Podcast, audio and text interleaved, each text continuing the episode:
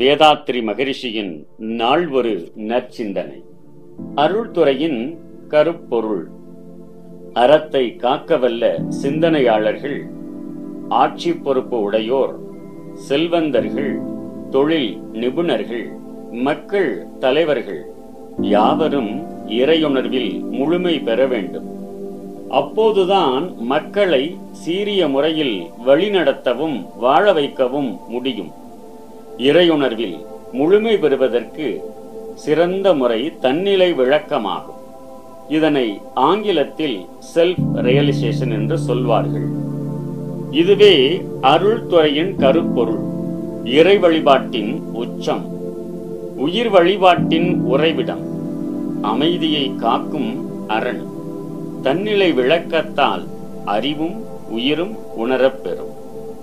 முடிவில் தெய்வ நிலையும் அகக்காட்சியாகும் தன்னை உணர்ந்தால் உயிர்கள் உலகம் தெய்வம் யாவும் அகக்காட்சியில் இணைந்து காணும். முறையான அகநோக்கு பயிற்சி மூலம் ஒரு மனிதன் எளிதில் இந்நிலை பெறலாம்.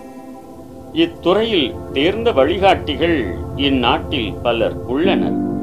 உடலாக அறிவாக உயிராக உள்ள தன்னிலே தலைவனாக உள்ள மெய்ப்பொருளை உணர்வதே தன்னிலை விளக்கம்.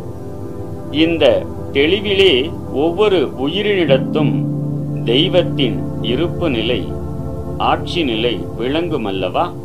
இவ்வுயர்ந்த நோக்கிலே எல்லா உயிர்களும் ஒரே மூலத்தை அடிப்படையாக கொண்டே தோன்றி இயங்கி வாழ்கின்றன என்ற பேருண்மை அகக்காட்சியாகின்றது. இத்தகைய அறிவின் தெளிவிலே ஒழுக்கமும் ஈகையும் இயல்பாக மலரும். கடமையும் பொறுப்பும் சிறப்பாக அமையும். தனி மனிதன் வாழ்விலே அமைதி உண்டாகும்.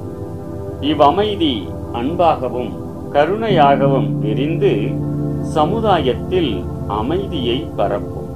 மேலும் அது உலக விரிவாக செயல்படும் போது உலக நாடுகளிடையேயும் அமைதியை நிலைநாட்டும்.